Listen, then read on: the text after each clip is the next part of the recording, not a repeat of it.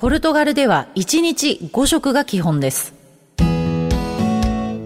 住旅行家エリコの旅して暮らして世界と言葉言葉。この番組はお菓子の不二家の提供でお送りします。世界各地で現地の家庭に滞在をしている定住旅行家のえりこです。皆さんにとって旅は楽しむものですか？人生を見つめ直すきっかけでしょうか？私にとって旅は暮らすこと。この番組は世界各地およそ50カ国100以上の家族のもとで定住旅行をしてきた私エリコが実際に訪れ定住した国や地域の暮らしを言葉をキーワードにお話ししていく番組です。今回もポルトガルを旅します。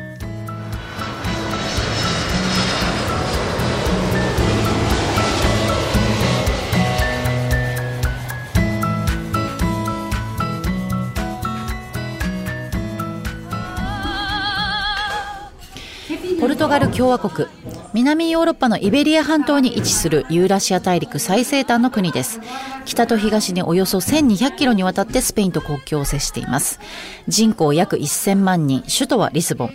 コルク生産量世界一。ワインオリーブの生産も盛んです。日本が初めて接した西洋の国であり南蛮交易が行われていました。パン、屏風、コップなど日本語となったポルトガル語もたくさんあり歴史的につながりの深い国です。今年2023年はポルトガル人が日本にやってきて480周年にあたる年です。最近ではリタイア後の移住先やノマドワーク先としても人気を集めている国です。世界ではいろいろな言語が話されていますが言葉にはその国の歴史や文化習慣がぎゅっと詰まっています。言葉を知ればその国のことがより深く感じられます。今回の旅言葉はムイとボンです。前回、前々回とポルトガルを舞台に旅言葉とエピソードを紹介してきましたが、今回の旅言葉、ムイとボンなんですけれども、これはですね、とてもいい very good みたいな意味があります。けれども、えー、同時にですね、美味しいという言葉でも、あの意味でも使われています。えー、ちなみに同じね、ポルトガル語が話されているブラジルでは、ゴストーゾとかいう言い方を美味しいっていうふうに言うんですけども、ポルトガルではどちらかというと、このムイとボンっていう表現が、あの、美味しいっていうのに一般的に使われていたように思います。で、あの、ポルトガルに行く前にですね、ポルトガルに行ってきますと言うと、いろんな人に、美味しそうって言われたんですけど、あの、なんか楽しそうとかじゃなくて、美味しそうって言われた国は私初めてだったんですけど、グルメな人にとってはポルトガルには美味しいものがたくさんあるっていう多分イメージがあったんでしょうね。私そんなにポルトガル料理知らなかったんですけれども、あのー、ね、美味しいっていうイメージがある国の一つだそうです。で、今回はそんなまあポルトガルの食事情についてね、お話をしたいと思います。えポルトガルに滞在中、食事についてとっても驚いたのは、まずその回数ですね。えー、これまでペルーとかアルゼンチン、あとスペインなどでですね、1日4食食べるっていう食習慣にあったことはあったんですけれども、ポルトガルではですね、なんと1日5食 食べるんですね。えー、もちろんこう全部しっかりした食事ではなくって、えー、1日のメインはだいたいあの昼食になってで夜はサラダとかね軽めなものになるんですけれどもちゃんと名前がついてるんですよ。まず、えー、朝ごはんですね。一番最初8時ぐらいにあの食べてます。大体私3か所ぐらい滞在したんですけどどこの家庭も大体これぐらいだったなっていう目安でお話をしますがえ大体8時ぐらいに朝ごはん、一番最初の食事をします。これあの、ペケーのアルモーソっていうふうに言われるんですけれども、パンであったりとか、コーヒーも飲みますけれども、あの、ヨーグルトとかね、そういうの食べる人もいるし、まあ普通の朝ごはんですね。で、2回目、10時、ランシェダマニアって言うんですけど、あの、ランシェっていうのはスナックって意味なんですが、ちょっとしたパンだったりとか、ちょっと甘いパンとかいろいろあるんですけれども、まあ最初の朝ごは似たような、だけどちょっとスナック寄りのものを食べたりしますね。で、今度お昼ご飯ですね、12時半ぐらいに食べるんですけど、これアルモソって言って、まあ1日で一番大事な食事ですね、しっかりめに食べます。で、4回目がまあ3時から4時ぐらいですね。えっ、ー、と、ランシェダタルジって、タルデって言うんですけど、これはまあまあ、あの、スナック、午後のスナックみたいな感じで、えっ、ー、と、2回目の、あの、最初のスナックと同じようなものを食べるんですね。お茶を飲みながら、コーヒーとか。で、最後、8時ぐらいに夕食をとります。これ、まあ、ジャンタールって言うんですけど、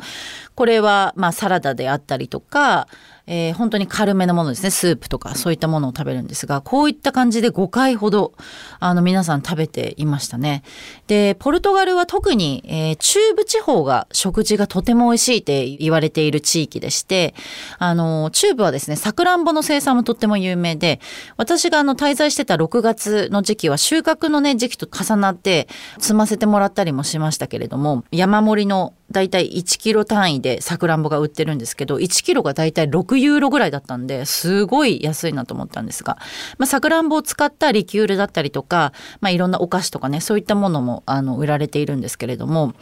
えっ、ー、と、この中部地方ですね、あの、ベイラバイシャ州というところにある、えー、カステロノーボという村に私は滞在をしてたんですけれども、大体人口が50人ほどのすごく小さな村だったんですが、で、この村ではですね、あの、パウサーダという宿泊施設を営む、えー、ミゲルさんとペドロさん、まあ、両方とも男性なんですけども、そのご夫婦の家庭に滞在をしていました。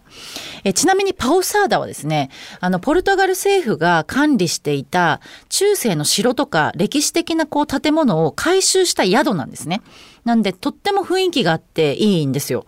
で、この、彼らはこのパウサーダをあの、ペドラノーバって呼ばれるパウサーダを運営している人たちだったんですけれども、ポルトガルにもし行かれる、あの、予定がある方は、ホテルじゃなくて、ぜひね、このパウサーダ泊まった方が、ポルトガルらしさを感じられるんじゃないかなと思っておすすめするんですけれども、で、まあ、その彼らもね、このパウサーダを運営していて、で、ミゲルさんは、えー、デザイナーさん、ウェブデザイナーさんだったかな。で、ペドロさんお医者さんだったんですけれども、で、彼らは、まあ、あの、ゲストがそのパウサーダに泊まりに来ると、ポルトガルのね伝統料理を振る舞ったりとかしていて私もその料理をね手伝わせてもらったりとかしてたんですけども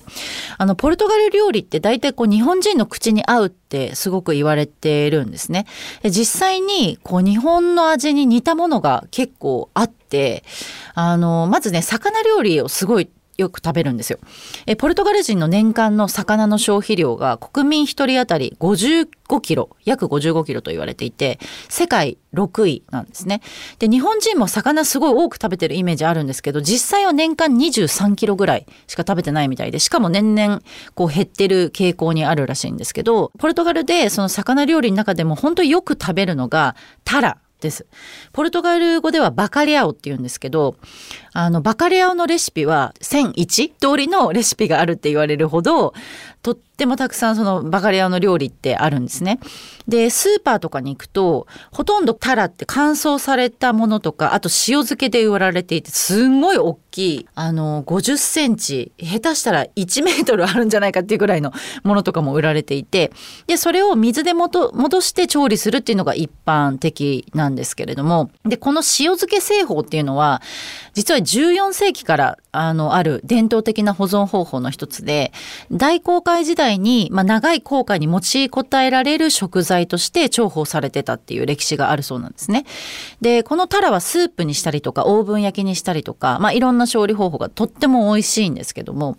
あとは、あの、タラ以外だと、イワシもとってもよく食べますね。あの、イワシの季節になると5月6月なんですけど、イワシ祭りっていうのが各地で行われていて、道端で炭火でイワシを焼くんですよ。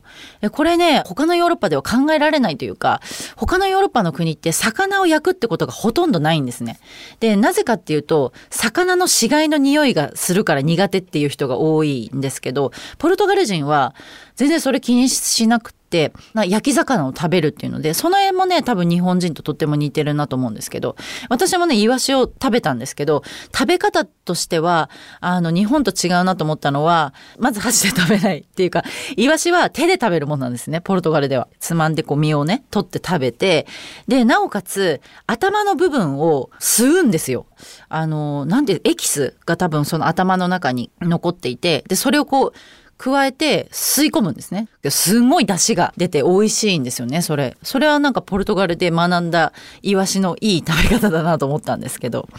で、ポルトガル料理って基本的にはあの大皿でこうみんなで大勢で食べるっていうのが前提にあって、で、あの、豊かな食卓の周りには幸せな家庭と友人が常にそこにあるっていうことわざがあるぐらいこう多くの人たちで食べるのがいいとされているんですけれどもあのポルトガルの中南部にアレンテージョっていう地方がありまして私が滞在したところすぐ近くなんですけどもその地域を代表する伝統料理がポルコアラアレンテジャーナというですね料理がありましてこれ私がポルトガルで食べた一番好きな料理だったんですけどアサリと豚肉の蒸し煮なんですね。でこれ海の幸と山の幸が美味しいところがこう組み合わさってった一つのこうお皿で食べることができる料理でで私がそのミゲルさんのねお家に滞在してる時にも作ってもらったりしたんですけれどもあさりの出汁とあと豚肉がこう染み込んでて、まあ、あとポテトが入ってるんですけど本当とってもね美味しい食べ物で私たまに作ったりしますしあのポルトガル料理食べに行く時は必ず頼むんですけど日本人は多分すごい好きじゃないかなと思うんですよね。あとこう食べた時に日本の味にそっくりだなと思ったのがカルドベルデっていうスープなんですけど材料はあのケールっていうちょっとキャベツみたいなねケールとじゃがいもなんですけどあのじゃがいもを溶いてスムージーにかけてトロトロにしてスープの形にするんですけどなんかね塩加減と食感が初めて食べた時にあこれすごく味噌汁に似てるなって思ってすごい美味しかったんですよね。で、あの、このスープってそのまま食べても美味しいし、あと辛いチョリソをね、こう入れて食べてる人もいて、あの、いろんな食べ方がとっても美味しいんですけど、このカルドベルデもすごく日本の味に似てましたね。で、ポルトガル料理をこういろいろ食べて、まあ、どこでも共通してたのが、あの、日本人がね、醤油をこう、いろんな食材にこうかけてね、ちょっとずつ食べるみたいな感じで、ポルトガル人はあの、オリーブオイルをどんな料理にでもたくさんかけて食べるんですね。こう出てきた料理に対してオリーブオイルが絶対食卓に置いてあるんで、それを上にかけて食べるっていう感じなんですよ。で、ポルトガルでもオリーブオイルの生産をしていて、世界全体の約3%のオリーブオイルを作ってるって言われてるんですけれども、あとね、食事として以外にも聞いたのが、転んだ時とか体をどっかにぶつけた時に、打った直後にオリーブオイルを少量そこの場所に塗ると、青技ができないってていうのをあの、聞きました。なので、まあちょっとまだ試してないんでわかんないんですけども、あの、ぜひ、もし皆さん機会があったらオリーブオイルを塗って、あの、試していただきたいなと思うんですが。で、あの、東京にもね、ポルトガル料理屋っていくつかあって、私はあの代々木公園にあるクリスチアーノっていうお店があるんですけどそこによく行くんですがそこにはそのタラ料理とかポルトガルアレンテジャーナもあるので、まあ、ちょっとポルトガルまではっていう人もねぜひあのトライしてみたらいいかもしれません。今回はポルトガルの美味しいお話でした。旅して暮らして世界と言葉言葉。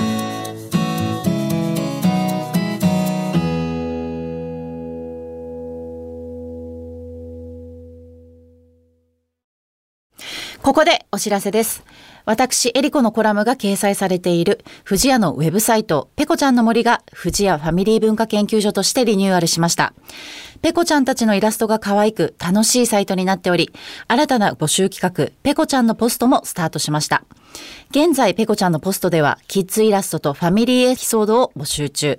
毎月ご応募いただいた中から一部をサイトに掲載します。ファミリーエピソードはお菓子のプレゼントもあるので、ぜひ応募してみてください。私、エリコのコラムでは、世界のお菓子をご紹介。ペコちゃんとの旅で出会った素敵な世界のお菓子を毎月ご紹介します。この他にもオリジナル壁紙カレンダーがダウンロードできるコーナーなどもあります。富士屋ファミリー文化研究所ウェブサイトは、富士屋ファミリー文化研究所が行う様々な活動を楽しくご覧いただけるご報告の場であると同時に、お客様とのコミュニケーションの場としてもご活用いただけるサイトで、毎月定期更新しています。ぜひご覧ください。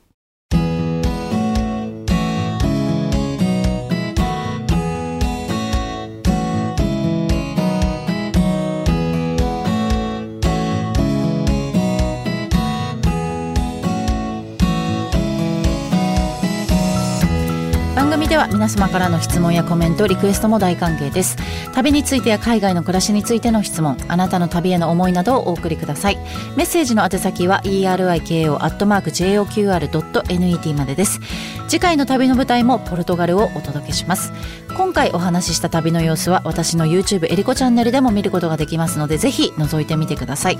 それでは次回も旅しましょう。旅して暮らして世界と言葉お相手は定住旅行家のエリコでした。